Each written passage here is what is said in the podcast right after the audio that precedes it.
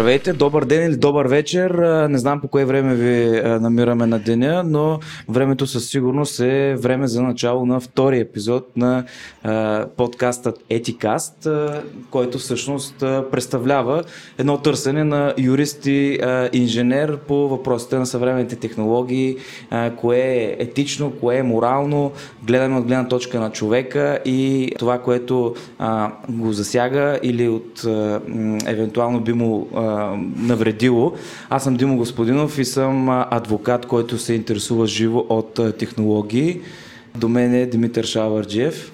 Аз съм информатик, който се наслаждава на юридическите аспекти на, на работата си ежедневно. Темата на втория ни епизод е: трябва ли да можем да продаваме личните си данни? И наш гост днес е Антон Герунов. Антон е експерт в областта на анализа на данни, по принцип икономист по образование и а, се занимава още с а, управление на риска и бизнес моделиране. Има над а, десет години опит в а, частния, но и в публичния сектор. Работил като бизнес консултант и ръководил проекти за международни компании в Холандия, Англия, САЩ и Саудитска Арабия. Отделно е бил съветник в Министерския съвет и е ръководил планирането и изпълнението на проекти и програми в сферата на електронното управление. Участвал е в изготвянето на законодателни промени в а, Закона за електронното управление. А, Тони, кажи с а, две думи, какво става с Закона за електронното управление? Расте.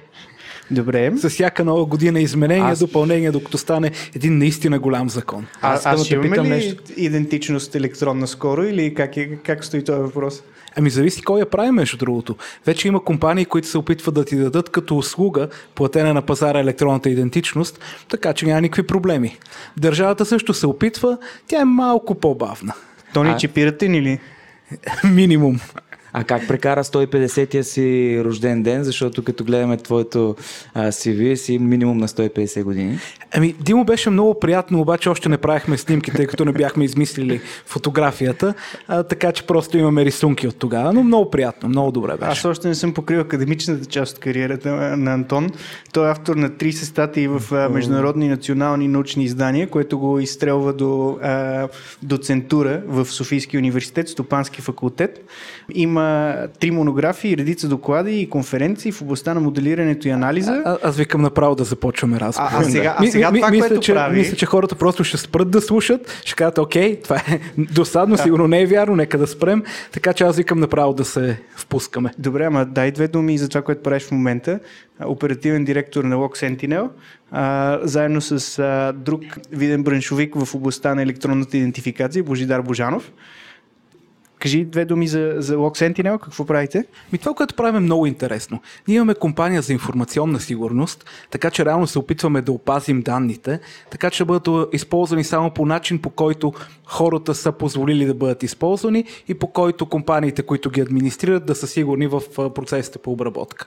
Тоест реално, блокчейн. Реално използваме блокчейн, използваме изкуствен интелект, за да решаваме проблеми на защитата на данните. Добре. И две думи за твоите впечатления. Какво вълнува хората в света на технологиите най-много в момента? Блокчейн или а, изкуствен интелект? Значи в момента най-горещата тема е EtiCast. Тъй като много хора си задават въпроса, добре, накарахме технологиите да работят, обаче може ли Митко и Димо да ни кажат как те да могат да работят ефективно, в полза на човека и в крайна сметка да не се страхуваме?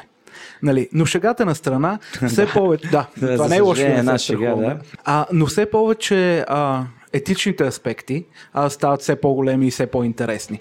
Нали, тъй като обичайните неща за развитието на технологията, за внедряването на иновациите, а, за това каква е потребителската база на това или онова приложение, те винаги си вървят. Но това, което го има като нова тенденция, според мен е много в съзвучие с а, подкаста, че все повече хора си дават въпроса, добре де, каква е следващата стъпка? Нали, тъй като видяхме, че Индустрия четири нула е ясно, това ще бъде индустрия, която е базирана на много малки умни устройства. Нали? Това обаче е технологичен въпрос. Обаче, когато имаме тази индустрия, до какво ще ни доведе тя? Мисля, че наистина съвременния софтуерен бизнес достатъчно така настойчиво си задава тези въпроси или това касае по-скоро наблюдатели, мислители, разни философи такива като нас? Ами да има все повече, да ти кажа. Така, за мен основният въпрос... Дори основ... в България. дори тук. Основният казус е, че в един хубав ден а, твоя хладилник ще може да сваля режими. Нали, когато започнат масови DDoS атаки от тези хиляди, милиарди а, устройства от IoT, де-факто твой хладилник ще участва в блокирането на трафика към ключови системи тук и там по света. Сега, дали това е интересен въпрос, дали ще има големи последствия, естествено. И всички тези етични аспекти все повече се качват на радара. Сега всички проследихме опитите на Google а, да въведат а, пълноценен съвет, който да обсъжда етичните аспекти при тях. Сега тези опити на Google приключиха с огромен провал. Нали? Общо взето съвета се разпадна, а, имплодира под собствената си тежест и това е най-големия му успех. Защото ако тези хора бяха казали, не бе, всичко е наред, всичко, което вие правите окей, ние сме окей да сме тук и да взимаме тлъсти заплати за това, че участваме в този съвет, кои формално, кои не, по принцип беше неплатено, нали, остава отворен въпроса дали по някаква друга форма хората са заинтересовани, но ако те бяха казали, всичко, което правите е окей, няма проблеми това да се случва, ние ще стоим вътре и ще подпечатваме с един гумен печат, а, де-факто фундаменталната промяна на начина, по който се управляват данните и по който се управляват животите на хората, тогава този съвет ще, ще бъде провал. Но той се разпадна. Виждаме, имаше несъгласие. Виждаме провали и, при, и във Фейсбук. По същия начин те да. още не могат да си напълнят техния съвет, затова говорихме в миналия брой, но нека се върнем на темата. Темата е, трябва ли да можем да продаваме данните си. Mm-hmm. Няколко думи, защо ти си много подходящ гост, защото от, както се познаваме, се занимаваш с икономия и иконометрия и се опитваш да измериш стойност а, и риск по отношение на данни и оттам нататък смятам, че ти си един от най-добрите, най-компетентните хора, които познавам, които могат да изкажат мнение едновременно от гледната точка на оперативен директор на компания, занимаваща, боравеща с данни а, и защитаваща данни и от друга страна като икономист и като човек от публичния сектор. Димо, Аз... няколко думи за структурата, може би, да, да доведеш... Предлагам нали, да, да се насочим към така, дискусията и обсъждането, което ще правим днес. Uh, основните въпроси, за които ще разгледаме е на първо място ще поговорим за това какво е положението в момента, а именно това, че личните данни не могат да се продават, но така, защо не могат да се продават и така нататък. Uh, след това ще говорим за етичния въпрос, а именно дали е етично uh, продажбата на лични данни с оглед на това, че те представляват uh, част от личния живот на човека и дали е морално това да бъде обект на uh, продажба и дали е полезно за човека или човечеството като цяло. След това ще говорим за това какви са последиците за обществото или индивида, ако това нещо се позволи и личните данни започнат да се продават, превърнат се в стока. А, и накрая ще заключим с а, въпроса към какво общество вървим а, а, с а, дигиталната трансформация, колективът или индивидът ще победят в сблъсъка на ценности. Та... След като приключихме с а, ласкателствата, а, време е да ударим гонга за първи рунд, а именно какво е положението в момента. Общо взето, нали, човекът се занимава с тия трите икота, нали, иконометрия, икономика и икономия mm-hmm. и има много такъв а, скучен поглед към данните. Нали. Mm-hmm. А Lock Sentinel да не е стартъп, че говориш за икономии? С извинение, да. Стартъп при това от по-готините. Но друг е въпроса. Въпросът е, че нали, първия рунд ти казваше етично ли е да се продават данни. Не, първия рунд е какво е положението в момента. Какво е положението в момента? И положение... Малко контекст. Малко контекст. И положението в момента е следното. А, много хора казваха, че данните са новия петрол. Нали, че данните са новото гориво на икономическата трансформация, че те са двигател на иновацията. Някои казваха, че те са нови урани.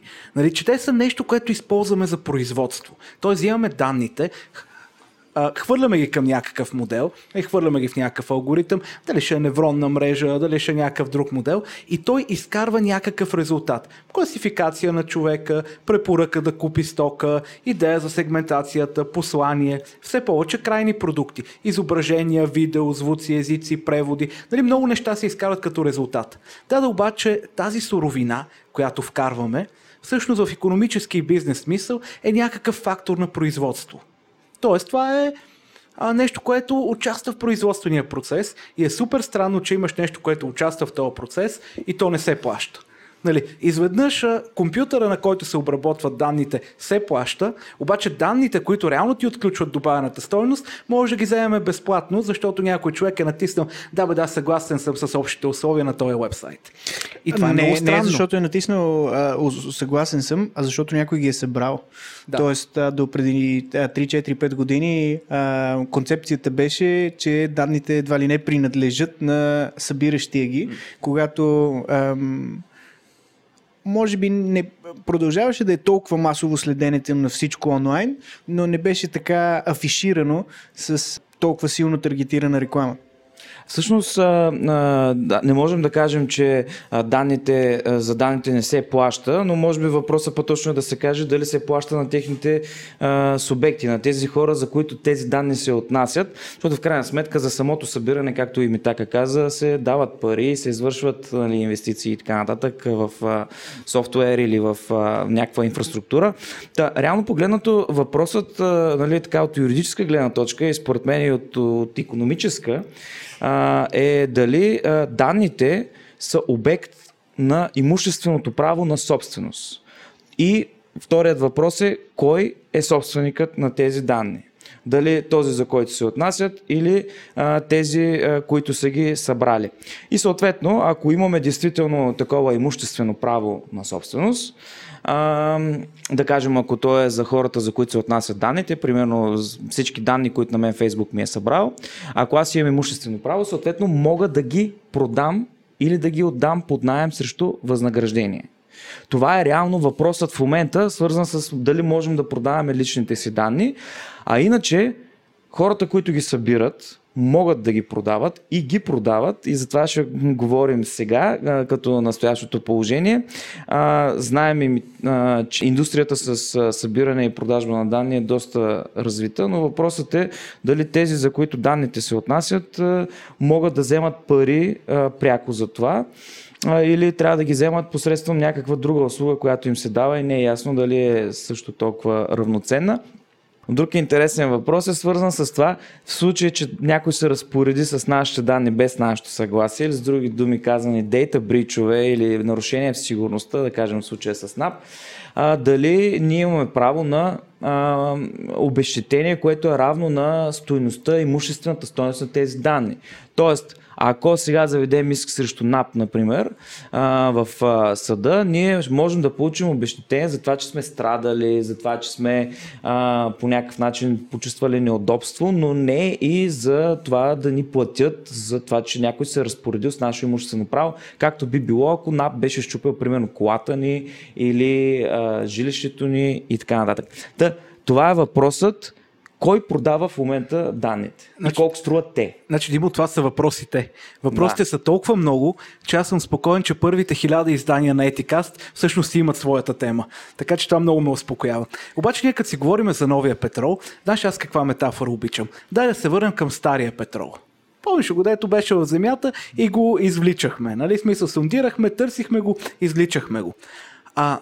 Това, че имаш сонда за петрол и това, че имаш инфраструктурата за да извличаш, прави ли те собственик на петрола, който е в земята? Да, ти си инвестира в тая инфраструктура, да, имаш хора, да, те го взимат, те го обработват, те могат да го карат тук-таме. Това прави ли те собственик на петрола или трябва да си платиш концесията, за да придобиеш собственост върху това богатство? И по същия начин работят и нещата с данните. Независимо, че ти можеш да ги набираш, да ги извличаш, да ги обработваш, да ги обогатяваш, да ги хвърляш в алгоритми и да изкарваш някакви крайни резултати, това не те прави собственик на този ресурс, защото не си платил за него. Да, само че има една разлика и тя е, че собствеността е право, което възниква върху обекти, които са предвидени с закон. Тоест, петролът е вещ. Законът дава право на собственост върху вещите. А, изобретението или а, някакво авторско произведение има закони, които са свързани с интелектуалната и индустриалната собственост, които дават право на собственост върху тези обекти. По отношение на данните в техния суров вид, нали, примерно Антон Герунов, ЕГН, еди, кой си да не казваме сега. Та, номер на личната обича, карта, номер на банката, карта, пин на телефона, къде пие кафе, какво точно обича да яде и така да. нататък.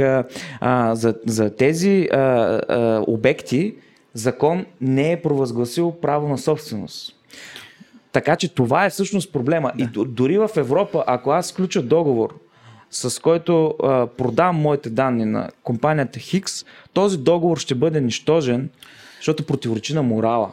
Димо, да, да, момент, една, една, една крачка назад. Значи, първо да се спрем на една дефиниция за личните данни. Какво е лични данни, защото малко ангро да, се говори кажи. А, за това нещо и съжалявам, ако влизам твърде много в а, тема, в която ти си по-подготвен от мен като юрист. Няма проблем, ще допълвам. А, но личните данни, а, най-общо казано, са данни, които уникално идентифицират един индивид. В този смисъл ЕГН-то да, телефонния номер да, но а, дали обичаш шоколад или не, не е лична данна. Тя е някакъв атрибут на а, тебе като личност.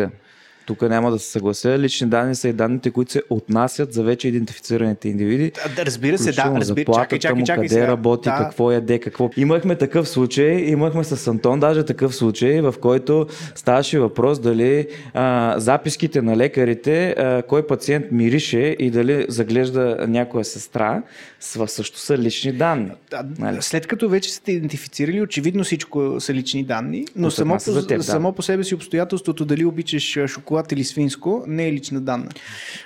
Да, но когато знам кой си, нали, вече е лични данни, но така, така да. да. Та, целият въпрос тук и това, за което говорим а, при продаването и търговията с лични данни е а, търговията с данни, които могат а, да идентифицират различни аспекти на твоята личност, плюс да те идентифицират като личност. Добре. Данни, информация, която се отнася за една идентифицирана личност или информация, с която можем да идентифицираме една личност. Макар че аз мога ли да ви, провок... да ви провокирам маничко тук? Нали, защото сега вие сте естествено технолог и супер способен адвокат, нали, и тече тук един разговор, обаче аз съм един прост доктор по икономика. Нали. Мисля, аз знам, че понякога в живота, на пазара, в бизнеса, нещата се случват, дори те да не са написани в закон. Нали, защото, примерно, Димо, ти казваш и си съвършенно прав, ами да, сега правото на собственост върху личните данни не е написано върху закон.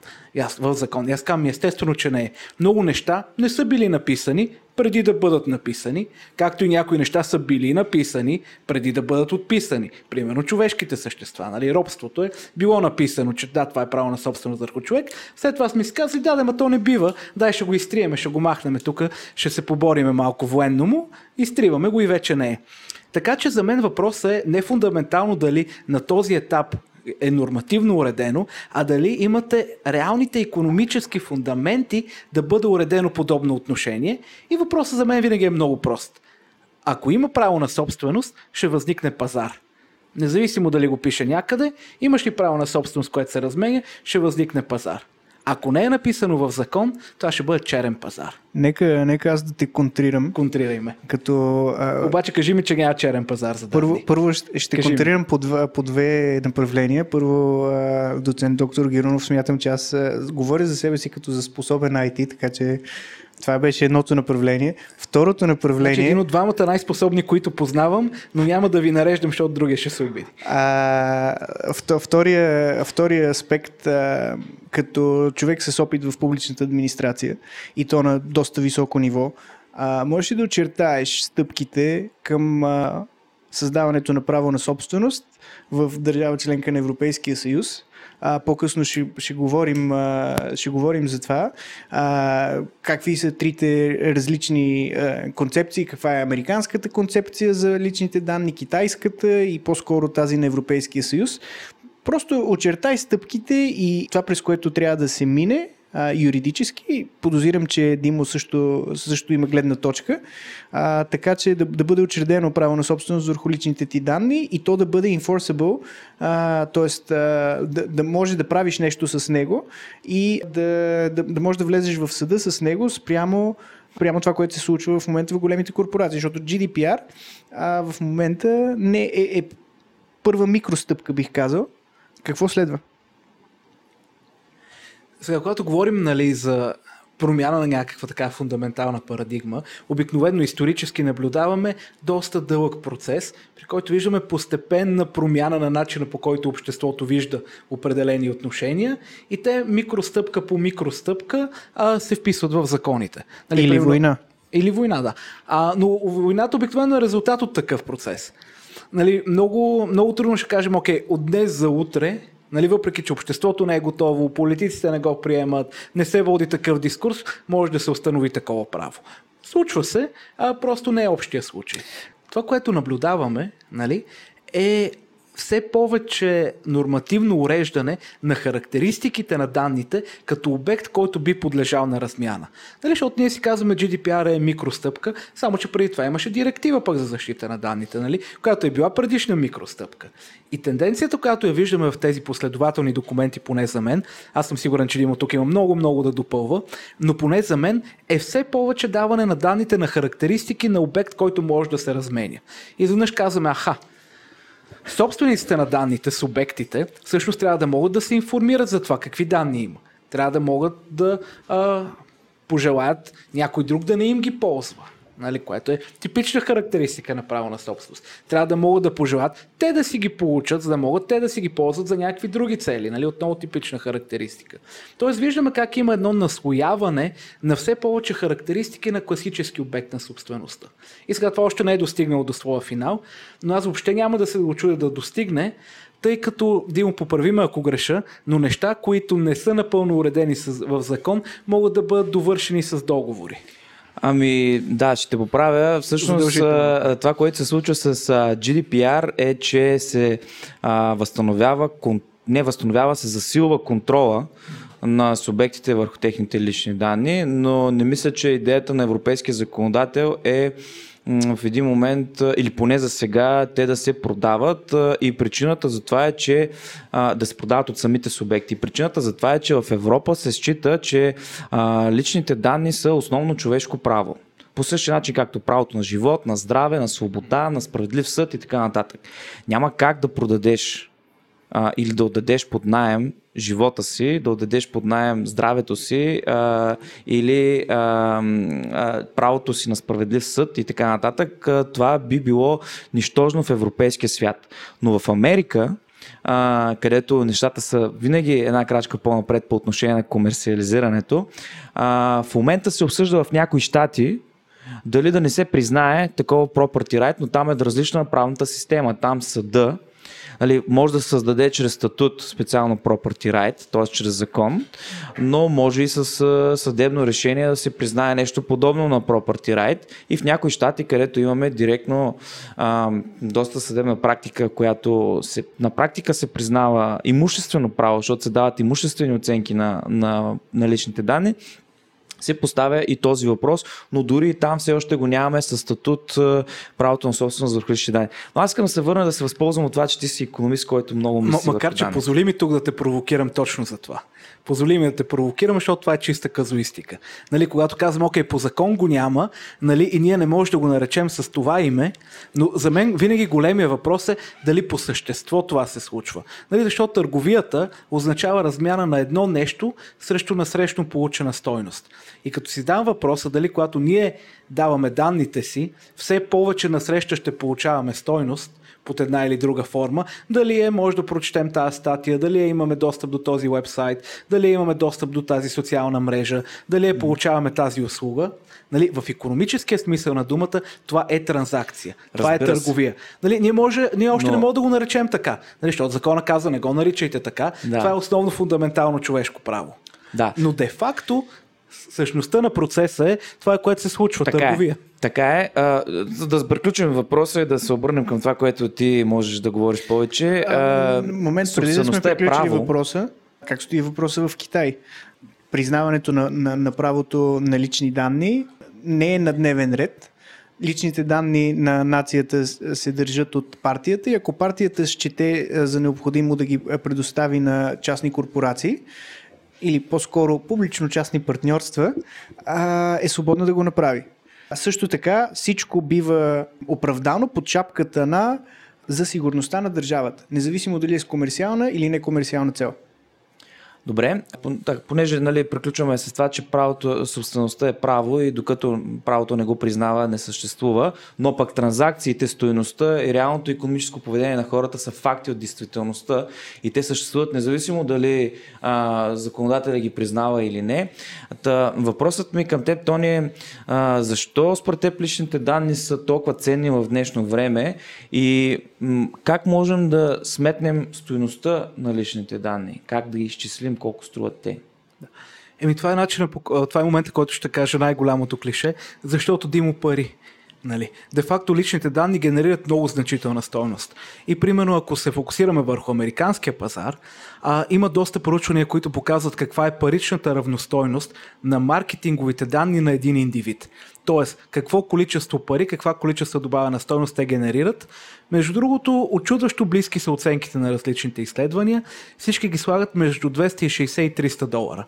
И това са най-базисните данни. Имена, адреси, щати, в които живеят, потребителско поведение и така нататък. Те не включват по-интересните данни, като здравни данни, като геолокации в реално време и така нататък. Мисля, най-базисни маркетингови данни струват около триста долара на човек. Защото това е момент... количество пари, които генерират. Тони, това, това е lifetime value на, на не, данни. Не, това е годишно. Това е годишно. Това е годишно, да. Защото тук е много важно да, да кажем, да. че всъщност данните се транзактират десетки пъти на ден mm. и а, личните данни на един човек струват центове, да. но на годишна база тази цялата сума стига определени стойности. Така че това е много важно уточнение според мен, тъй като подозирам нашите слушатели също се интересуват от темата и са проверили и са видели някакви други, други числа. Така че да, е, data point-ите сами по себе си струват центове, но препродадени много пъти на годишна база се натрупват около двеста и петдесет до триста долара като стойност. двеста и петдесет до триста долара, това е стойност на личните данни, които един човек генерира за себе си през една година, така ли? Не които генерира. Всичките му данни, които ще бъдат транзактирани през следващата година, т.е. купени да. и продадени, и те ще бъдат купени и продадени на едро, заедно с личните да. данни на други хора. Тоест двеста и петдесет до триста долара е това, което евентуално може да се... Това е много важна да. информация. Да. Ако ти това... тръгнеш да си продаваш данните, ти би могъл да добиеш двеста и петдесет до триста долара да. на годишна база. Но пък това пък предполага, че компаниите нали, не биха искали да имат маржове. Да. Нали, това казват, окей, това е справедливата цена на тия данни, ние ще я платим, защото тук сме благотворителни дружества и не правим печалба. Пък и това е средно аритметична стойност, която знаем, че има някои хора, чието да. данни ще струват много повече. А добре, кой купува и продава данните ни в момента? Кой реално извършва тази търговия, след като очевидно не сме ние? Кой прибира тези, тези пари? Нали, тук винаги в сила е най-добрият съвет, че ако не знаеш каква е стоката на нещо, което използваш, обикновено ти си стоката. Нали? Така че влизайки във Facebook, нали, това са а, хора, които събират масивно количество данни нали, за всеки един индивид, обогатяват ги от други източници. Всъщност Facebook не просто събира данни за теб, но и купува от други потенциални източници, пак данни за теб, прави една база данни с тях и ги продава. По подобен начин прави Google, по подобен начин прави екосистемата на Apple, по подобен начин прави екосистемата на Amazon. Тоест големите технологични компании имат възможността да събират както класическите демографски данни, които се използваха в маркетинга нали, доскоро, а, така и много по-интересните поведенчески данни в реално време. Така че те знаят не просто кой си, ами какво правиш в момента, какво мислиш в момента, какво чувстваш и какво е много вероятно да купиш на следващия си клик.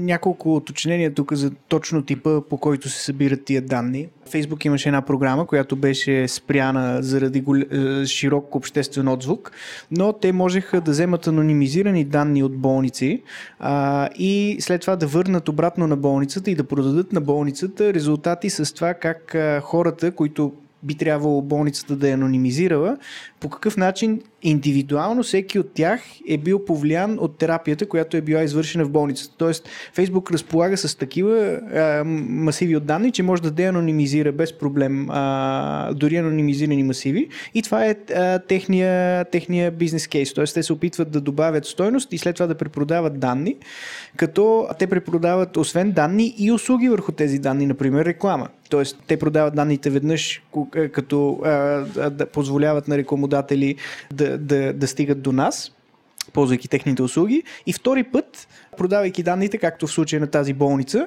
базирано просто на, на, на това, което са събрали, обогатявайки ги с данни на болница и след това връщайки ги срещу, разбира се, съответната, съответна такса. А, като разбира се, Facebook не гарантира, че след като събере данните от болницата ще ги унищожи. Напротив, в Terms and Conditions пише, че веднъж купените данни продължават да бъдат собственост на Facebook. Същите подобни програми а, се извършват от Google, отново с, а, с цел здравеопазване и подобряване на пациентското изживяване и генерално на олекотяване на системата на здравеопазване в щатите и всъщност това, заради това те получават и одобрение от много от регулаторите, защото тяхната вели, по-висока цел е да намалят тежестта върху данъкоплатеца на системата на здравеопазването, която е съществена в, в щатите. Мисля, че около шест процента от Б В П. Макар че нали, това е едно от потенциалните приложения. Сега, ако си говорим за по-висока цел, нали, значителна част от приходите са приходи от реклами. И сега въпросът е а, дали тези реклами отговарят на тази идея за по-висока цел или не отговарят на тази идея за по-висока цел. Истината е, че ако си мислим за екосистемата на големите технологични компании, те намират всяка една възможност да могат да отключат стойност от данните, които имат. Едното е препродаване на данни на крайни клиенти, което естествено не са хора, което са големи институции и организации, които ги купуват. Другото е а, да служат като инфраструктурата, върху която хората могат да използват аналитични услуги. Тоест, примерно, ако си говорим за рекламата, това, което Facebook ти дава, са не просто данните, но ти дава аналитичния слой върху данните, т.е. обработените данни и ти дава конкретните инструменти, за да таргетираш дали послание, дали реклама, дали банер, дали нещо друго, към точно тази група, която искаш да достигнеш. Така че всъщност, ако си мислим за, за препродаване на данни, това не е много коректно, тъй като тези големи компании продават и генерират стойност на всяка една точка от веригата на добавената стойност. От самите данни, през чистите raw data, необработените, през данни, които са обработени и обогатени, през аналитични услуги върху тези данни, през инструменти да се използват тези аналитични услуги в рамките на техните екосистеми. Нали, така че за тях не може да се каже, че те продават данни в този смисъл на думата. Те продават всичко, което може да се случи с данните. Нали, и затова те са толкова важни за техния бизнес модел. Добре, а, изглежда, че а, в момента така или иначе данните са обект на покупко-продажба. А, въпросът е обаче дали хората, за които тези данни се отнасят или техните субекти, както се казва на юридически език, а, взимат някакви пари от това и отговорът е не. И тук отиваме към следващият въпрос от, от днешното предаване. Дали е етично и въобще е морално и правилно ли е да се продават личните данни, т.е. да получаваме пари срещу тяхната продажба, което означава някакво окончателно разделяне или чрез, заради тяхната, от тяхното отдаване под наем, което ще е някакво временно предаване. И аз тук си задавам въпроса, да, в момента, нали, както стана въпрос, не е позволено да се извършва продажба, не е позволено да се отдаваме под наем срещу пари, но е възможно да извършваме замяна. Тоест, срещу нашите данни, технологичните гиганти, това за което говорихме до момента, а, ни предоставят услуга. И тяхното твърдение е, че а, това е вид замяна, а, договор за замяна, танто за танто или танто за кукуриго, както искаме да го наречем. А, от нас услугата, вие ползвате не безплатно, без да плащате пари, но не и безвъзмезно. Вие за това давате вашите лични данни. И това точно беше аргументът, който Фейсбук разви в а, делото, което се води срещу, срещу тях а, с, а, заради техния отказ да а, предоставят свободен избор на а, ползвателите на платформата, дали да изключат бисквитките, проследяващите им бисквитки или не. Фейсбук казаха, ние не можем да ги изключим, защото те са част от същността на услугата. Вие я получавате и, се прави, и си и плащате прави. За това с вашите данни. Тоест, искам да поставя обаче етичния въпрос. И то е, след като може да се извърши замяна на тези данни, защо да не могат да бъдат продадени? Тоест, вместо да плащам на Фейс... Тоест, вместо Фейсбук да ми плаща с ползване на тяхната платформа, защо да е неправилно да си взема паричките от Фейсбук, примерно взема двеста долара? от гледна точка на Фейсбук или от гледна точка на човека. Защото от гледна точка на Фейсбук а, аритметиката е много проста. Стойността, която те дават на индивидуалните потребители, себестойността, която те плащат за нея, е много по-ниска от стойността, която те ще извлекат от получените данни. Сега няма да кажем Фейсбук прецаква хората, но това е горе-долу същността на нещата. Защото Димос, да бъде една равностойна размяна, нали, очакваме, че цената, която ти ще получиш от Фейсбук, е цената, която отговаря на фундаменталната им стойност. Или цената, която би получил от някой друг. Единственият пазар, където се разменят тия данни на този етап, именно защото това е незаконно, е всъщност uh, The Dark Web. Тъмните неиндексирани части на интернета. Нали, там изтичат бази данни и там се продават тези бази данни. Нали, така че ако видиш на тези сравнително свободни нерегулирани пазари каква е цената на тези данни, ще кажем, ха, има някои бази, които са много скъпи. Тоест индивидуалната стойност тези данни е сравнително висока. Да, да, обаче Фейсбук плаща пределна, допълнителна стойност, себестойността на това да ти сервира и на тебе мрежата си е почти близка до нулата. Нали? Тоест, тяхната печалба се корени в тази разлика между това, което получават и това, което дават. И колкото повече а, се позволи продажбата на тези данни, нали, толкова повече конкуренцията ще изпили тази разлика и ще изпили тези маржове. Така че големия кошмар на тези компании е да кажем, не бе, нека да минем на свободния пазар. Плащайте толкова, колкото струват. И примерно насреща ни да си плащаме за социална мрежа. Да си плащаме, да. Добре, това звучи като, че няма нищо нередно в това. Не знам и так ти какво мислиш, ще се огрижи. Ти нямаш Фейсбук. Гледам от, Добре, от, перспективата, ние, ние да на, от перспективата на Zero to One. Ага. Всъщност аз мисля, че това, сценария, който ти описа със свободния пазар, би бил много деструктивен и по простата причина, че вече няма да има монопол. Няма да има монопол на търсачка, няма да има монопол, защото добавената сто... е много голяма част от добавената стойност е мрежовия ефект в случая на социалните мрежи или в подобрените технологии в продължение на две-три десетилетия по отношение на, на търсенето онлайн. И, и вече мисля, че също така стигаме до, до някакво изпилване и, и започва едно търкане между, между големите четири, защото вече данните започват да не са така лесни за намиране и така навсякъде и без конкуренция, така че дори тия четири огромни монополиста в, в цели категории вече започват да се конкурират а, за още и още и още данни. Добре, можем ли да заобиколим този проблем или да го разрешим, свързан с това, че, така да кажем, първо, че транзакциите трябва да се случват на ежедневна база на данни, нали? След това, че отделните а, субекти на данни имат малка стойност, нали, ако ги гледаме по-отделно, могат ли те да създадат нещо, както го има в авторското право, организации за колективно управление на права или а, да ги наречем по друг начин, например синдикати на, за управление на данни, Data Syndicates. Имаше такава идея, нещо подобно на, на създателя на, тим, на интернет Тим Бърнърсли, според който такава система е възможна, ако а, нали, в, а, посредством използването на такива информационни услуги тип Facebook, Google и така нататък, данните, които те ти взимат, се компенсират с някакви токени или с някакви а, такива а, транзакционни доказателства или някакви транзакционни единици а, и а, всички колективно си управляват данните и ги продават а, по същия начин, както примерно във Франция жи пи ей-ците сключват колективно трудов договор. Възможно ли е това нещо да се случи с данните и по този начин да се осигури, да се, да се решат тези проблеми?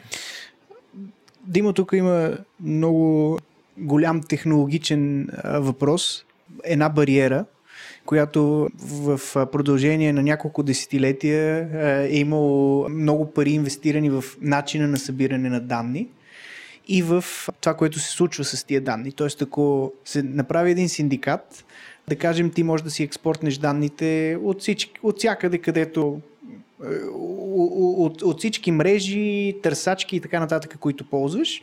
Добре, обаче този синдикат тия данни не може да ги не може да извлече добавената стойност от тия данни, защото, например, ти като качваш една снимка във Facebook, ти не качваш само изображението, Ти качваш освен това метаданните, които казват а, с какво устройство е, е, е направено това изображение, което пък говори за това колко пари имаш или каква техника ползваш, а, показва дали изображението е през деня или през нощта, т.е. говори за твоите навици и какво ли още не. Десетки и стотици показва с, а, с, кого, а, с кого дружиш или с кого си заедно в един часа през нощта.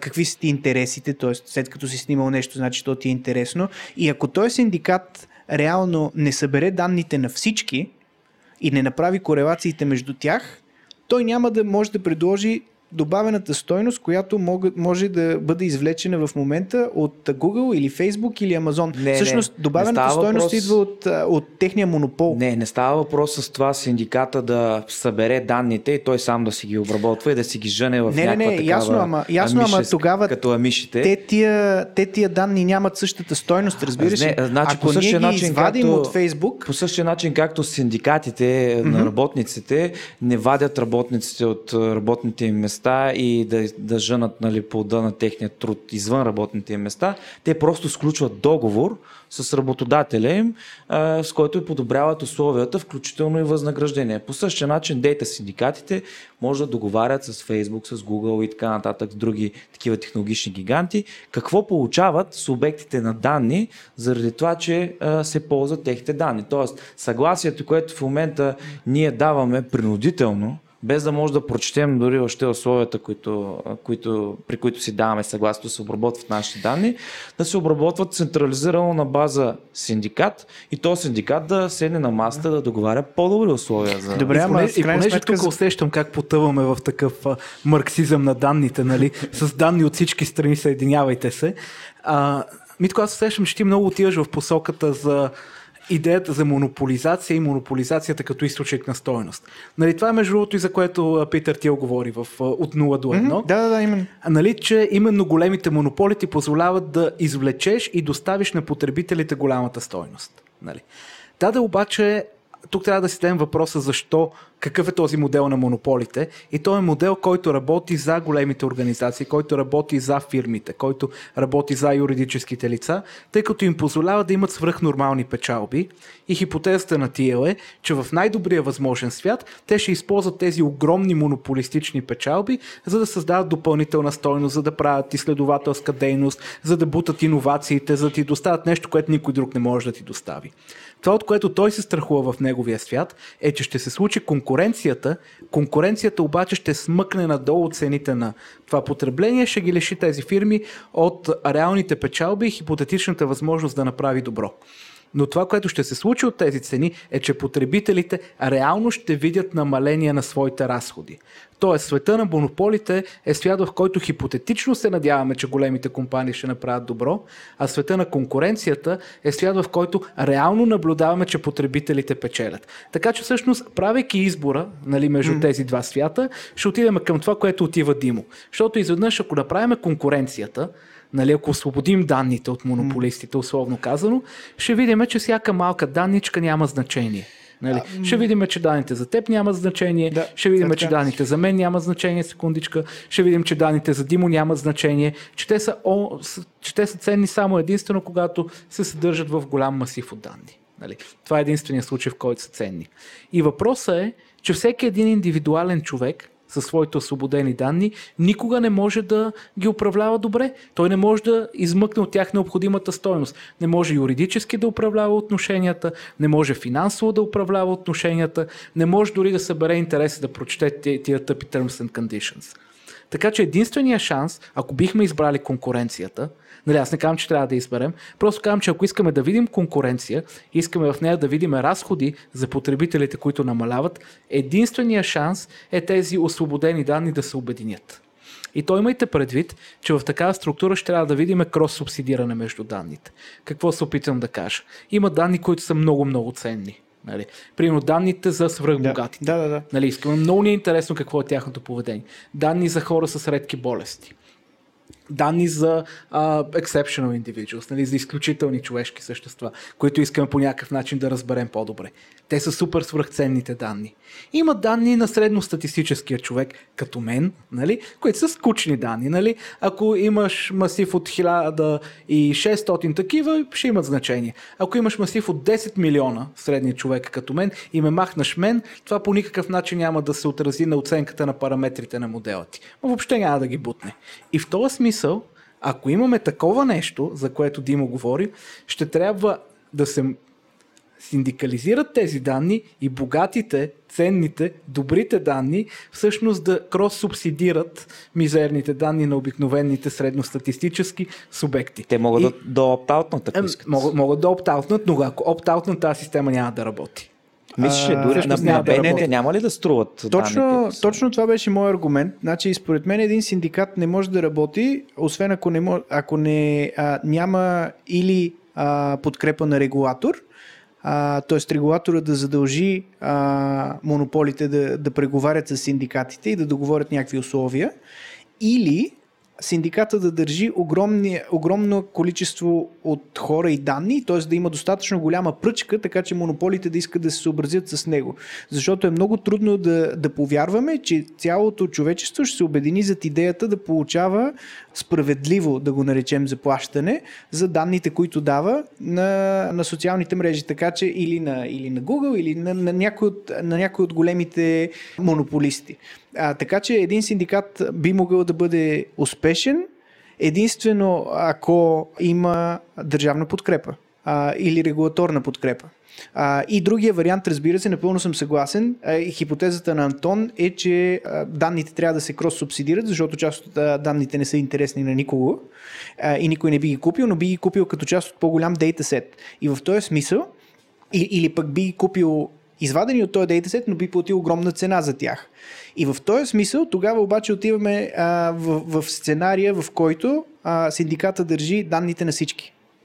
Да, обаче аз тук не съм съгласен. Според мен не е необходимо, първо не е необходимо да има държавна регулация, която да се задължава а, технологичните гиганти да а, договарят а, нали, колективно, като на една три, тристранка такава, а, само че не за данни, да договарят с а, технологични гиганти, държавата и а, синдикатите на а, носителите на данни или субектите на данни. А, достатъчно е просто да има конкуренция и да се появи конкурент, който да каже аз а, предлагам по-добри условия и синдикатът хоп да се премести в а, евентуално в а, друга социална мрежа или в друга търсачка. Ако синдикатът действително е така единен и готов да, за, да отстоява правата си. Това Но... би било свързано с много голямо разместване на пластовете икономически, защото е свързано с огромна инвестиция. Някой трябва да предо... за да предложи някой в момента по-добри условия от а, съществуващите монополисти, инвестицията трябва да бъде в рамките на стотиците милиарди. Толкова ли е трудно да се направи социална мрежа или активът на социалната мрежа са всъщност нейните потребители? Аз по-скоро смятам, че актива на социалната мрежа са потребителите, а не какво толкова сървър или ми ще вземат те, ще теглят кредит. Коя банка няма да даде кредит на те, които са включили? Ще дадели сто милиарда. Защото е, горе-долу... Това, това, това са сто милиарда е, нали, малко преувеличение. Не, не, не. Нали, защото синдиката реално не ти трябва да има същите, същите умения да, да дава услугата на Фейсбук. Това, което ти трябва синдиката, е възможност да набира данните, да ги съхранява и да ги обработва. Така, аз говорех за да се появи конкурент на, а, за да се появи конкуренция mm. на някой от монополистите, за да може синдиката да избира къде да а, постави данните на, mm. на, на своите членове. Трябва да се направи някаква доста голяма, доста голяма инвестиция начална, за да може по-скоро да се липфрогне технологичния напредък, до който са стигнали в, момен... са стигнали в момента монополистите.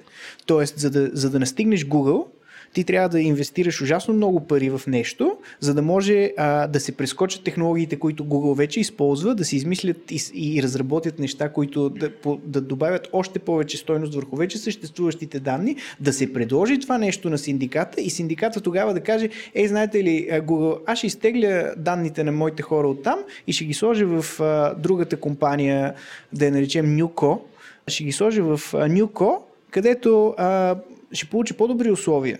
Така че този сценарий от всичките три ми се струва най-малко вероятен.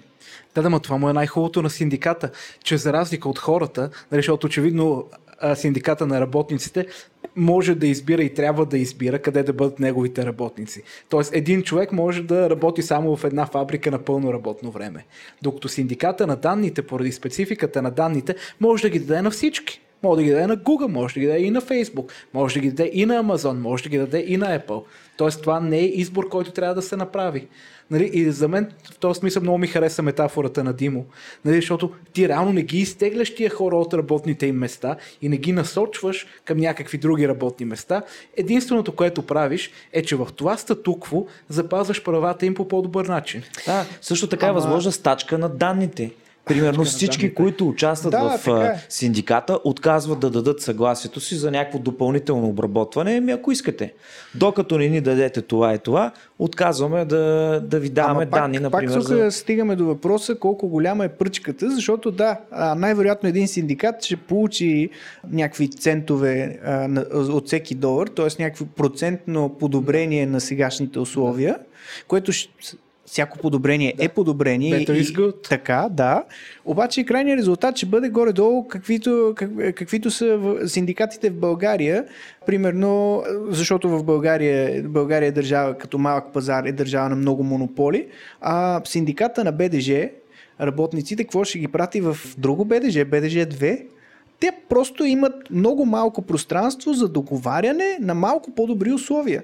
И същото нещо ще се случи, според мене, с, с синдикатите на данни. Те ще имат много малък, много малка възможност за блъф, защото в крайна сметка, ако, ако, ако данните на петдесет, сто, двеста хиляди души, триста, няколко милиона души стъчкуват във Facebook, Facebook продължава да има техните данни до този момент. Или, или някакъв събсет от техните данни. И легално или не, ще може да продължи да ги, да, да, да ги прави каквото счете за добре, защото те ще бъдат а, предадени на Facebook по техните стари Terms and Conditions. А, така че всякакви, всякакви синдикати, според мене, без държавна подкрепа биха имали, или без конкурентна платформа, която, както казахме, е резултат на много голяма начална инвестиция, би, биха били обречени на ограничен успех. Да, да, обаче то, това е малко по-друг аргумент, нали, защото примерно ти казваш, това ще е така, ако разглеждаме тази пазарна структура. Нали, ако кажеш, да, имаме няколко големи, монополиста, между другото, не е коректният термин, олигополиста е, нали? Но както и да е, разбирам, че това се е наложило, ще се придържаме към него, но имаме няколко големи монополиста, условно казано, а... и срещу тях кой се изправя. И ти казваш, ами ако малките момчета се изправят срещу големите играчи, те няма как да бият. И аз казвам, да, това е вярно както на пазара, така и в градинката от среща. И сега въпросът е какво е решението. Въпрос има три решения. Първото решение, казваме, живеем в най-добрия възможен свят, нека Google-ците и Фейсбуците на света да си ги ползват тия данни както намерят за необходимо, вдигаме ръце, живеем си живота, важно да сме живи и здрави, както казваше един управител на Централна банка. Второ решение. Правим а, тези много малки играчи, тези много малки синдикати да бъдат един или два огромни синдиката, с които другите големи момчета ще трябва да се съобразят.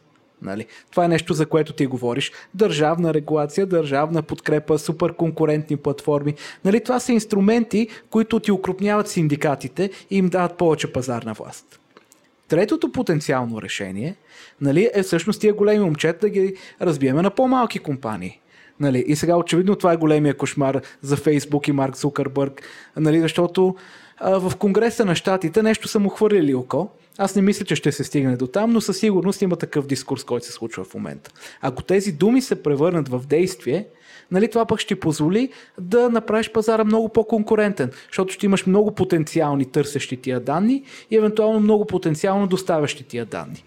И въпросът е, а, какъв ще бъде изхода, кое ще бъде най-ценно и кое ще бъде най-ценно за кого. Защото ако кажем, искаме корпорациите да са много добре, си казваме, да, монополисти. Вариант едно е нашия вариант. Ако си казваме, искаме потребителите да са много добре, си казваме, еми добре, вариант три. Нали, това ще даде най-ниските цени на потребителите.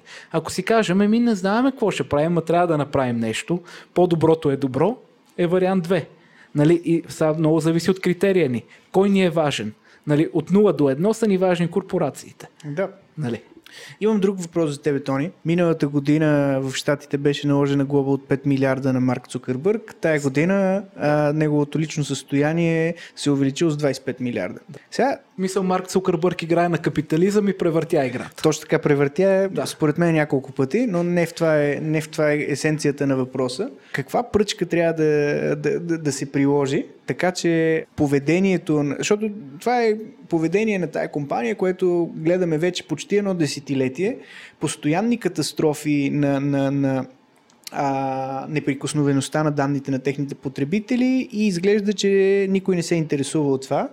Так, как ти като икономист можеш да изчислиш с какво да заплашиш а, Марк Цукърбърг, Фейсбук, Шерил Сандбърг, а, когото си избереш а, от тази клика, така че на тях да започне да им пука за, за данните на техните потребители? Значи, нека да кажа първо, че съм много успокоен. Като започнем с миналата година в САЩ лятото, аз казах, о, още знае какво направих миналото лято, но за щастие се оказа, че не това е въпроса. Сега, ако си говорим за състоянията на тия хора, ние казвам двайсет и пет милиарда тук, петдесет милиарда там, сто милиарда има Бил Гейтс, нали, това не са реални пари. Огромната част от активите на тези хора а, са в акции. Нали? Да, да. Голяма част, нали, примерно в случая на Марк Зукърбърг, са всъщност акции на Фейсбук. Да. Нали, т.е. акции на собствената му компания. Тоест, стойността на неговото богатство в кавички, ако мога така да го кажа, е директно обвързано към цената на акцията. Ако тази акция днеска спадне с двайсет процента, Марк Зукърбърг ще има четири милиарда по-малко. Нали, защото очевидно част от богатството не е в акции. Нали, ако двайсет милиарда са в акции, двайсет процента да. Представяш си. Така тоест, да, въпросът е... Окей, okay, как правиш е... Фейсбук толкова неатрактивна за пазара, да. Така че а, стойността на акциите да падне? Ами, на, честно казано, има измислен само един начин за тогава, когато имаш монополист, също който няма конкуренция. Нали? Обявяваш го за Иран. Обявяваш го за Иран и го бомбардираш.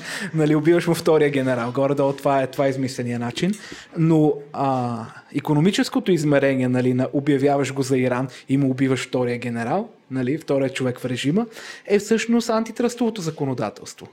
Тоест, наистина трябва да се види а, дали тези компании са твърде големи, за да са системно рискови. Нали, това е много интересен въпрос. Аз честно казвам, не знам дали са или не са. Нали, но ти знаеш, че началото на антитръстовото законодателство, конкретно в Щатите, започва именно с компаниите от стария петрол. Нали, Standard Oil е първата жертва на това законодателство. Така, окей, те имат стария петрол, станаха огромни, стават рискови за цялата икономика и в този смисъл дали не е, не е подходящия момент да, да разгледаме дали може да се направи нещо по въпроса. Така че това е измисления единия начин. Няма друг начин. Добре, а нека да погледнем от негативната страна или евентуално какви ще бъдат последиците, ако данните започнат да се, да се продават. А, а именно, м- какво ще се случи с човека и обществото в един свят, в който, да кажем, в един момент започна да си продават хората данните, било то чрез някакъв синдикат или по-отделно, на борса, на търг или както и да е. Дали ще стигнем в един момент до една икономика, в която пролетариите, нали, следвайки същата линия на мисълта, продават своите данни, за да оцелеят. Същото, което се е случило в прехода от феодализъм към капитализъм, когато до този момент а, трудът като икономическа стойност е бил а, собственост или с тях се е разполагал феодала, този, който е бил собственик на земята. По същия начин, както в момента с данните се разполага собственика на платформата, собственика на интернет пространството, където те се събират, обработват или на някакво друго пространство. След това идва капиталистическа революция, така да кажем, и а, работниците придобиват правото да се разпореждат със своя труд. И всъщност капиталистическата икономика, Една, един от стълбовете е това, че е, всеки работник е, всъщност се припитава, отдавайки под наем своя труд. Дали няма да се случи същото, когато данните се отделят от е, платформите, на които се обработват и те станат собственост или този, който, за който те се отнасят, може да ги отдава под наем или да ги продава, дали няма да изградим един нов, един нов вид пролетари, които се занимават с това, Да, да създават данни за себе си. Тоест а, а, да преживяват от това, че а, споделят какво правят. И дали вече всъщност не живеем в участие в такъв свят? Накратко, прогнозата ми е не. И то прогнозата ми е, че това, което ще се случи в този свят, е една канибалска вакханалия. Нека да разкажем малко повече. Значи, ако си представим колко струват тия данни, да кажем здравните данни на един обикновен човек, средностатистически, максимум да струват две-три хиляди долара. Ще добавим и маркетингови данни, които ще струват още двеста-триста. Ще добавим и някакви данни за локация в реално време, които ще струват още хиляда-хиляда и петстотин. Ще го мъчим, ще го мъчим, ще го мъчим и на година този човек няма как да получи повече от пет хиляди долара. Нали, един човек в щатите да получи пет хиляди долара. Тези пари стигат ли им, за да живеят? Не, не им стигат. Стойността на да, труда... Да, това е при настоящата економика. Да, да, при настоящата економика. Стойността на труда е много по-голяма, отколкото стойността на данните. А когато Труд... не ни трябва труд Тоест, вече? Работниците се издържаха с труд, но сега е много трудно да се издържат с данни. И ако изведнъж видят, че не искат да работят и само продават данните, нали, това означава, че приходите... А данните са ценни, защото те генерират приходи. Защото ти с тия данни таргетираш този човек да си купи нещо. Нали? Mm-hmm. Да, да, но той трябва да има някакви приходи, с които да си купи. Тези приходи по дефиницията, по дефиниция трябва да са по-големи от разходите за това, т.е. от парите, които даваш на човека за данните му. И в този смисъл тия пари трябва да дойдат някъде от другаде. Не са достатъчни само данните. Ако не работят хората, единственото, което им остава е минималния базисен доход. Т.е. забележи какво се случва. Те получават минимален базисен доход като един източник на доход, получават пари от данните като друг източник на доход и с тези пари си купуват услугите, стоките и услугите, които данните, които те са продали, правят възможни. Така че разбираш как се завърта системата. И като се замислиш откъде идват парите за този минимален базисен доход, това ще бъде от корпоративното облагане на технологичните компании. Нали, защото те ще генерират пари, те ще имат капитала в икономиката. Mm-hmm. И по този начин кръга се завърта. Единственият въпрос е, добре де, а защо имаме човек по средата? Защо има human in the loop? За да, за да добав... Според мен това със сигурност няма да бъде по... доста очевидните причини, които изтъкна, няма да бъде масово явление. Но според мен вече го наблюдаваме в момента с инфлуенсърството и, и има място за него на масата, но това място не е централното място. Както има място за хора по цял живот пътешестват, не, не влизат в системата на имам а, ипотека, която изплащам, всеки ден ходя на работа, имам семейство, което, за което се грижа, деца, за чието колеж събирам пари, те просто предпочитат да прекарат живота си пътувайки. По същия начин има инфлуенсъри. А, а обратно че... на въпроса ти, когато ако всички започнат да правят едно и също, данните автоматично ще загубят своята стойност, защото всички ще правят едно и също и, и по никакъв начин няма да можеш да предложиш по някакъв начин групиране, да. Сегментиране на хора, така че да им предложиш различни услуги, защото ако всички просто седат и се чудат как да генерират данни, те в крайна сметка най-вероятно ще стигнат до един, до един и същи тип данни, ще генерират едни и същи данни. Да, но това е, гледайки го от гледна точка на структурата на съвременната икономика. Така, ако бяхме погледнали, примерно, от гледна точка на феодализма, колко струва труда на един човек по време на феодализма, също сигурно хората тогава щяха да си кажат, а, това е невъзможно да има такава икономика, при която деветдесет и девет процента от населението си изкарва прехраната, чрез а, а, продавайки а, своя труд, а, тъй като труда струва жълти стотинки. Защо струва жълти стотинки? Защото го имаме в изобилие. Същото нещо може да се случи и с данните. В момента ги имаме в изобилие, а, с оглед нуждите, които имаме. А, когато обаче станат оскъдни, което може да се случи с много различни, след много различни явления, например синдикати или каквото е регулации, стриктни регулации, технофобия също е възможно. Другото, което е възможно да се увеличи деманда, т.е. търсенето на данни, когато в един момент а, а, машините все повече завземат а, а, производствения сектор и те трябва да взимат сами решения, а те решения се базират на данни, тогава реално погледнато ще се увеличи и търсенето на тези данни. М- да. Да, действително, а, това пък може да доведе до инфлация на данните, защото всеки като тръгне да произвежда данни, нали, ти имаш едно ограничено време, в което можеш да работиш, но нямаш ограничение на това колко данни мога да родиш. Нали, мога да родиш адски много данни, но все пак, възможен ли е един такъв свят да си го представим? Ми, какво да ти кажа, Димо? Ако наистина влеземе в а, IoT, нали, с тази бодра крачка, с която искаме, А, това, което според мен ще видим е, че огромната част от данните ще станат неперсонализирани. Защото всичките сензори, умни устройства, производствени машини, системи за автоматично управление на сгради, на територии и така нататък и така нататък, генерират неперсонализирани данни. Те са сензори, които ти казват, тук това е така, температурата е толкова, а, налягането е толкова, важността е толкова, тая врата се отвори, оная машина се пусна. Т.е. тези данни по необходимост ще бъдат собственици на собствениците на капитала. Собственост на собствениците на капитала. Нали? Ще ги притежава компанията, която притежава устройствата. Те не са свързани с обект на данните. И това, което според мен ще бъде много умно от страна на тези компании, е на базата на тези неперсонализирани данни да започнат да генерират личните данни на субектите на данни. Тоест аз няма да кажа в коя локация съм, какво съм си поръчал, какво съм взел, къде съм отишъл, колко време съм пътувал, еди кой си... с кой съм бил в един часа през нощта и така нататък, но всички тези сензори ще генерират толкова много data points, на база на които ще могат да се реконструират някои от личните ми Тогава данни. Тогава те ще се превърнат в лични данни, тези неперсонализирани данни, след като след обработка можем да, да индивидуализираме съответното лице, те стават лични данни.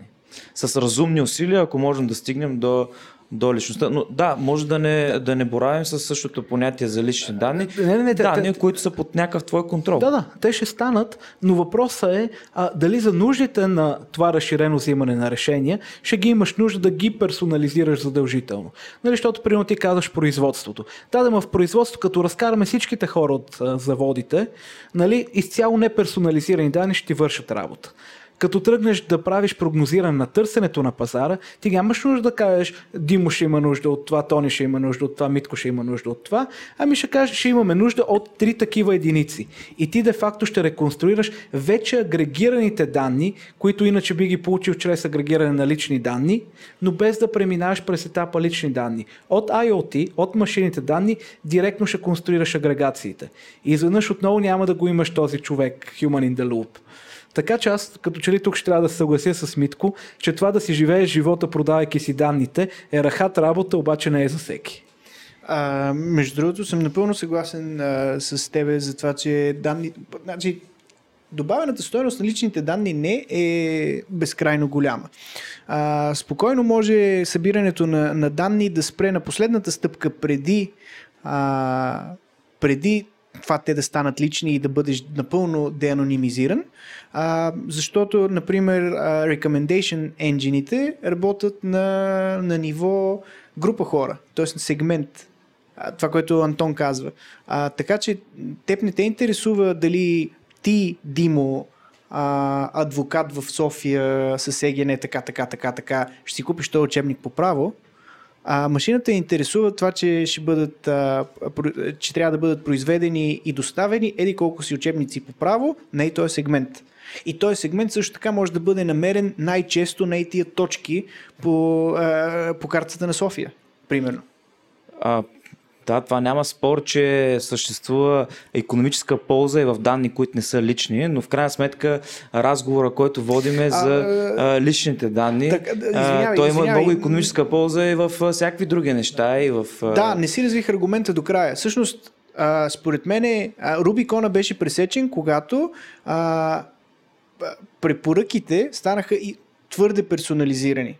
Тоест, обществото не беше толкова чувствително, докато, а, докато и, и не, не се говореше толкова много за лични данни, а, до момента, в който а, всички препоръки не станаха адски таргетирани и специфични и специализирани и, и, и, и, и точно това, което ти трябва. Защото ако една машина ти препоръча нещо, от което ти би имал интерес, ама може би не сега и така нататък, това е, според мен е доста поносимо за, за, за човек и хората биха го приели като етично или като нормално, докато ако вече е екстра таргетирано, Тоест в момента, в който ти си купиш бисквитки Орео и се качиш а, и си включиш компютъра и първото нещо, което видиш е да харесаш страницата на, на бисквитки Орео, а, ами а, това, това, вече, това вече преминава някакви граници според мене на средностатистическите хора и средностатистическите хора вече започват да бъдат а, а, да, да се чувстват заплашени.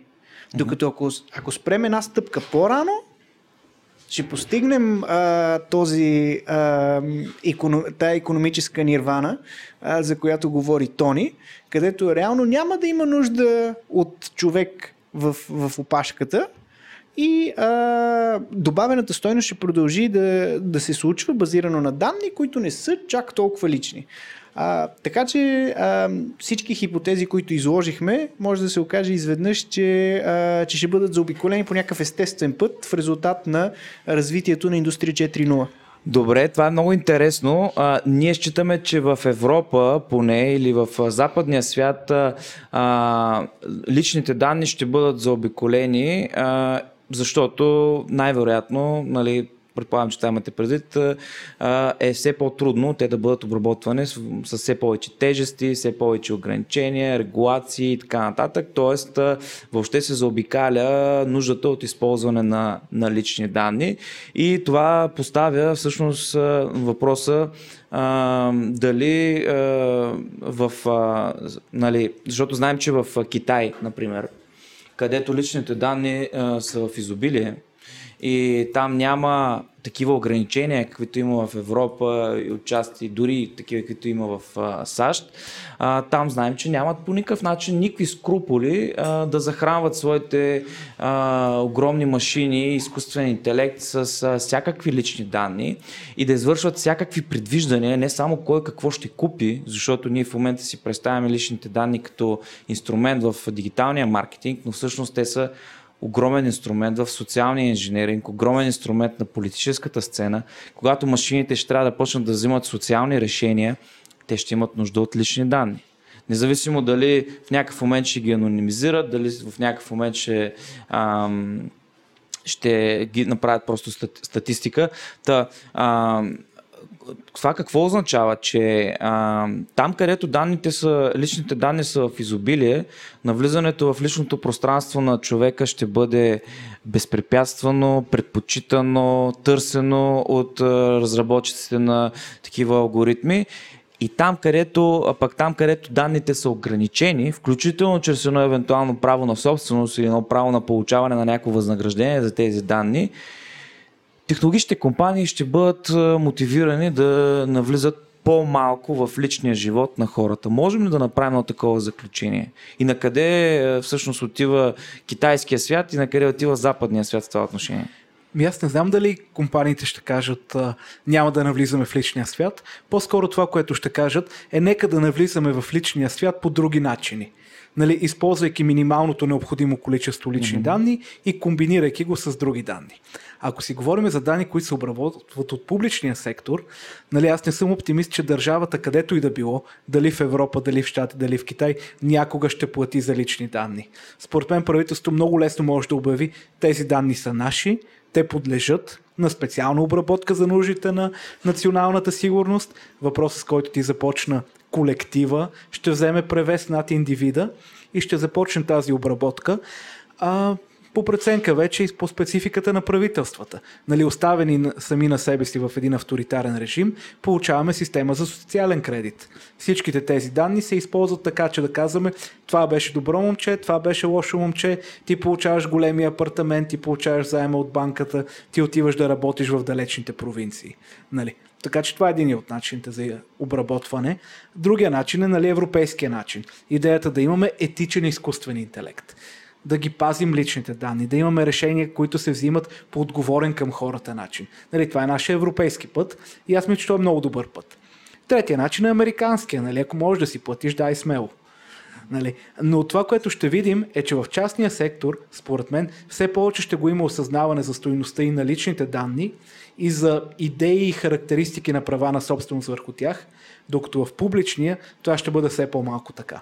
Така че ако си зададем въпроса кой ще триумфира, индивида или колектива, моята прогноза е, че в частния сектор това ще бъде индивида.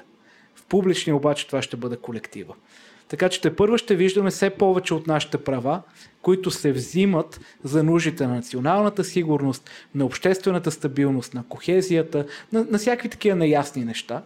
И все повече ще може да извоюваме тези права от Google, от Amazon, от Facebook, от Apple. Така че това е моето предположение.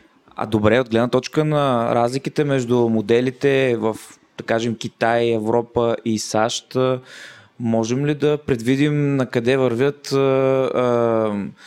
Дали, дали ще се отрази на, на развитието на техните алгоритми?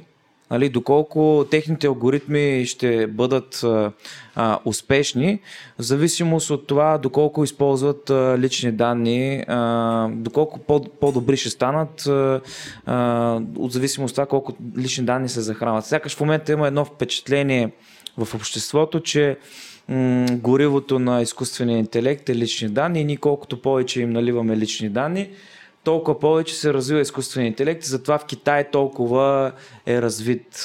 Митак, ти как мислиш, дали това технологично ще се отрази по някакъв начин? Общо ето тук ще дам една друга аналогия с колите. Едно време хипотезата беше, че една кола може да бъде толкова по-мощна, колкото повече бензини вкараш, колкото по-голям е двигателя. Напоследък, особено с качването и падането на, на цената на петрола, автомобилният бранш реши, че трябва да извлече повече мощност от по-малки двигатели. Което, разбира се, имаше своят, своя ефект върху това, че двигателите а, имат много по-малък а, срок на живот. Това, което очаквам да се случи като най-реалистичен сценарий, е върху вече събраните данни да започнат да, да се развиват все по-ефективни и ефективни методи за предвиждане. А, защото всъщност това, което се случва в, в областта на анализа на данни, е, че един модел, който е в момента, който е осемдесет или осемдесет и пет или деветдесет процента точен, е достатъчно добър. Според мен това, което ще се случи, е просто и начините не са само повече данни. А, може просто а, да, да се инвестира повече в а, Ар енд Ди, а, така че моделите да станат, а, да станат по-софистицирани и да излизат с по-добри резултати, с по-малко данни. Просто на този етап а, начина, по който машината се задвижва, е с, с по-голям резервуар. По-нататък подозирам, че ще бъде с по-ефективен двигател. Тони? Аз често казвам, тук бих дал два аргумента. Първият е, нали, че ние казваме изкуствения интелект и сякаш това е едно нещо. Нали, реално това, което имаме, е много различни системи и алгоритми за автономно взимане на решения. Имаме огромна група подобни алгоритми за взимане на решения за прости задачи, като примерно класифициране на кредитен риск, като примерно пазарна сегментация, като имам, като примерно прогнозиране на някакъв тип девиантно поведение, които реално няма да спечелят много от рязко увеличаване на размера на извадката. Тоест, ако имаме десет милиона наблюдения на човека, модела няма да ти стане десет пъти по-добър от това, че имаш сто милиона наблюдения. Ще мръднеш, я мръднеш половин процент точност, я не. Тоест, огромна част от практичните задачи, които виждаме днес, няма да спечелят от повече лични данни. От друга страна, наистина сложните задачи, като разпознаване на изображение, като разпознаване на естествен език, като конструиране на изречения на естествен език, като следващото поколение чат-ботове, не тия тъжни извинения, които ги гледаме днес по уебсайтовете, ами пълноценни комуникационни агенти, нали? Те реално не използват голямо количество лични данни. Те използват корпуси от текстове, от изображения, от видеа, от така нататък, за да се обучават. И доколкото в тях няма хора, които могат да се идентифицират, всъщност няма проблеми да хвърляш още и още от тези данни на дълбоките невронни мрежи. Тоест не е задължително да виждаме по-широко използване на лични данни, за да се подобрява алгоритъма. Второто нещо, което трябва да имаме предвид обаче, А, и това е един аргумент на Харари, който аз много харесвам, не е необходимо машината да те познава максимално добре. Единственото, което е необходимо, е тя да те познава по-добре, отколкото ти познаваш себе си. Истина, достатъчно добре. Достатъчно добре, да. И затова не са необходими всичките данни на света. Но именно преминавайки този Рубикон, където машината те познава по-добре, отколкото ти познаваш себе си, е момента, който да се замислим. А трябва ли въобще да дадем някакви данни? Можем ли да поемем риска машината да ни познава по-добре, отколкото ние познаваме себе си и систематично да ни бута в някаква посока? Нали, защото хората винаги са били ирационални. Нали, те винаги са взимали лоши решения. Просто стимулите, които са им се случвали, са били разнопосочни. Тоест, исторически, те винаги са се елиминирали един друг. Да, да, обаче те сега всички са еднопосочни. Всичките бутат към едното решение. И въпросът е, че това бутане към едното решение все пак има някаква необходимост от минимално количество лични данни. И за мен борбата е за това количество лични данни. Борбата не е от, от едно до N, ако мога да хвърля тук една шега. Не е от едно до N, не е от десет милиона до сто милиона. Борбата е от нула до едно. Даваш ли ги или не ги даваш? Нали, защото като пуснеш малко и реално огромната част от останалите данни могат да се реконструират. Аз напълно съм съгласен с, с тези неща а, и а, а, така напоследък ще ви споделя си мисля за, по отношение на Китай, че техният, така да кажем, комунизъм на данните, при който, нали, държавата упражнява централизирано някакво управление на всички данни в държавата, ще падне поради същата причина, поради която падна и комунизмът на средства за производство, класическите средства за производство, нали? Съветския съюз ще фалира? Да, по същия начин, както Съветския съюз фалира, макар и в началото всички да са били изумени от бързата индустриализация, която се е случила през трийсетте и четирийсетте години, нали, на двайсети век. По същия начин и китайският дейта комунизъм ще падне, въпреки че всички в момента са изумени от технологичния напредък и напредъка на изкуствения интелект. Защо? Защото тъй както командната икономика, нали, плановата икономика, при която хората произвеждат, защото са по някакъв начин принудени, А, тя може да бъде много ефективна в началото, когато трябва да дръпнеш от нулата, да стигнеш, нали, да качиш някакво ниво, да произведеш. По същия начин и с данните, когато ти си принуден да, да, даваш, да даваш данни и а, си следен, нали, въпреки твоето несъгласие или евентуално а, без твоето знание дори, а, тогава в един момент ти започваш да не си, нали, качваш, дигаш някакво ниво в, а, бързо в началото, но от един момент нататък ти вече не си стимулиран да даваш верни данни. И това според мен ще прецака алгоритмите на китайските алгоритми. Това е начинът, по който те работят. Те първо ще станат адски неефективни, по същия начин, който камионите и колите, автомобилите, нали, са произвеждани в, да кажем, в Съветския съюз изключително неефективно. По същия начин ще работят и, и китайските алгоритми, а тези, които са в Европа и в Съединените щати, където има ограничения, било то чрез право на собственост, или било чрез а, някакви други инструменти тип джи ди пи ар, те това ще ги стимулира да бъдат а, по-ефективни и в крайна сметка ще победят на, на фронта на изкуствения интелект. Аз не споделям тази прогноза по простата причина, че не живеем в света на четирийсетте. А, живеем в един много по-глобализиран свят. Ограниченията, които са съществували тогава, технологични, гранични, всякакви в момента не съществуват. Тоест, ако техните алгоритми спрат да бъдат точни, а, те ще почнат да ползват други данни от други локации. Ще почнат да ползват нашите алгоритми. Ще, по... Мисля, ще до... почнат да ползват нашите алгоритми, достатъчно нашите лесно данни. Да ги вземат, да. А, нашите данни в крайна сметка има ограничения, макар и, нали, те да се... Ма, чакай, чакай, никой не те пита, никой не те пита, горе сателитите гледат. Дима. Никой не те пита, искаш ли да си дадеш данните или не. И, Аз не съм сигурен до какво доста, точно доста значение има, нали, по отношение на алгоритмите. Гледането от сателит, тук вече не знам. Нали. Сателитите в момента достигат точност, в която, нали, знаеш как работят оптичните полусомери. Проме... Микропромяната на цвета на кожата ти в резултат на изпомпване на кръв води до отчитане на, на пулс. И в момента сателитите са достигнали до такава точност, че могат отгоре да видят какъв ти е пулса. Така че а, нека да си говорим за събиране на данни и нека да си говорим за събиране на данни след пет-десет години. Добре, а, изглежда, че а, всъщност само зачекнахме темата. Аз а, не останах с впечатлението, че успяхме да я, да, да я изясним или да я да е още по-малко пък да я изчерпаме. Но а, все пак да обобщим а, за какво говорихме и до, до къде стигнахме в а, нашите дискусии. Вие ще ме поправите или ще ме допълните, ако нещо съм пропуснал. А, в момента положението е ясно. А, личните данни, макар и да са обект на продажба от страна на технологични гиганти и други а, така, нали, организации, които ги събират и обработват, а, а, техните субекти или техните, хората, за които се отнасят, а, не получават а, парично поне възнаграждение за това. Дали е етично или не личният, човек на, личният живот на човека да бъде обект на продажба, това не мисля, че стигнахме до някакъв категоричен отговор, макар че това трудно може да се стигне до категоричен отговор, но все пак видяхме, че и в момента така или иначе се извършва някаква продажба. Може би би било добре а, тези, които нали, бъхтят, така да кажем, давайки данните си, естествено много условно, а, да получават малко повече от това. Евентуално може да получавате някакви пари. Естествено има и много рискове от това. А, и рисковете са свързани с а, това, ако личният живот а, започне да стане обект на продажба, до какви нали, изкривявания икономически и още обществени може да, да се стигне.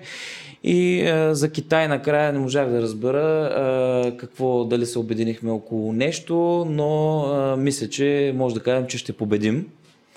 Uh, правилно ли разбрах, uh, така един оптимизъм по отношение на uh, света на данните, който ни очаква?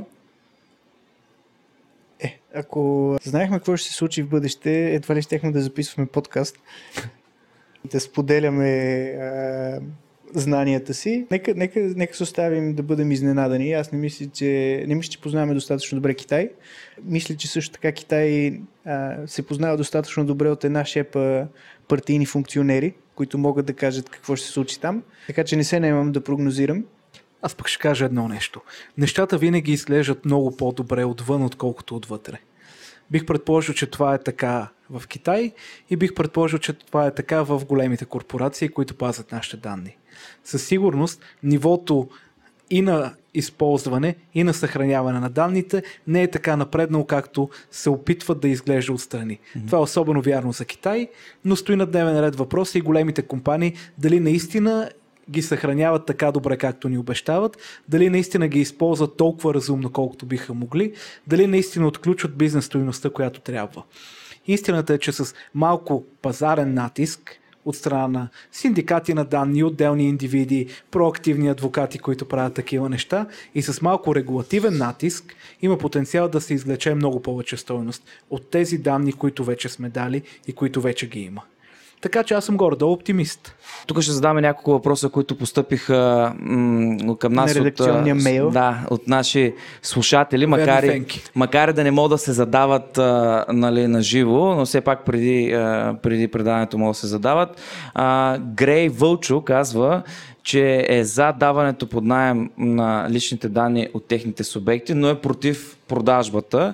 И според него обаче, преди да се даде на някой възможността да дава под наем, той трябва задължително да мине някакво обучение, което ще го научи на това какви ще са последиците от това, че дава данните си под наем и какво може да стане, нали, и как да се предпази от някакви а, вредни а, последици. А, също така а, ИФИ казва, че а, рисковете за, а, при продажбата на данни са твърде абстрактни и повечето хора въобще няма да си дадат сметка какво се случва с техните данни, преди да им увеличат, а, да кажем, застраховката, а, заради това, че а, има така медицински показатели, които не са споделили до този момент, но вече застрахователите ги знаят. Нещо да кажете по тези съображения? Това е вярно по дефиниция, нали? Като всеки комплексен проблем, повечето хора без обучение не са подготвени да се справят пълноценно с него. И именно за това има смисъл да има синдикат за данните. Нали? Защото синдикат за данни а, би обединил както познанието, така и умението да се управлява този процес. Тоест ти си ги даваш и някой се грижи за теб. Това не означава, че ти идея не трябва да си имаш, но означава, че можеш да разчиташ на приятел в тази трудна материя. Съгласен съм, че а, нещата, които дискутираме, не са нещо, което, нещо, което всеки от нас а, може, нещо, в което всеки от нас може да се ориентира сам. Аз не мисля, че дори някой от нас тримата е чел Terms and Conditions нито на Google, нито на Facebook, а това са най-големите администратори на нашите лични данни. Брои ли са, ако си ги скролнал? А, зависи дали си бил задължен да ги скрониш или нещо, ако си не, бил... Не, а, разбирам. Да, ами, окей. Okay. Имал си дълъг скрол. Свободно време си имал. Със сигурност обучение е необходимо и задължително, но както и шофьорската книжка не означава, че никога в живота си няма да направиш катастрофа с жертви, така и обучението по боравене с данни няма да произведе data literate people. Добре, накрая да завършим с по няколко думи за това трябва ли данните да се продават или не. Лично мнение. Тони.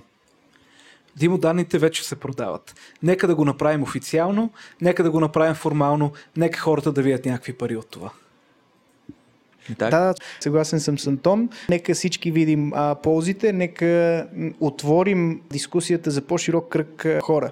Нека не само просветените в данните, хора, които се занимават с числа, компютри и така нататък, да, да разбират откъде идва добавената стойност в двадесет и първи век.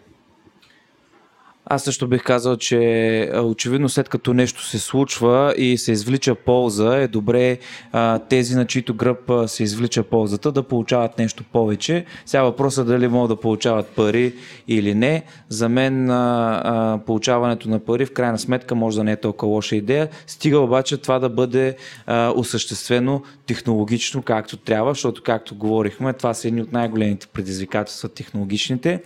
И с това нека да завършим. Аз искам да благодаря на всички, които са изслушали целия този подкаст. Аз бях Димо Господинов. Искам да благодаря на нашия гост доцент, доктор Антон Герунов. Аз бях Димитър Шавърджиев, а с нас беше Антон Велев. Да, слушахте... Аз още съм Антон Герунов. Нали, вие бяхте, аз още съм. Всички слушахте а, подкаста EtiCast, който е част от а, мрежата на Говори Интернет. Може да ни намерите в Spotify, може да ни намерите в а, iTunes и а, може да ни намерите вече в интернет на ети каст точка нет. Благодаря ви още веднъж и до следващия път.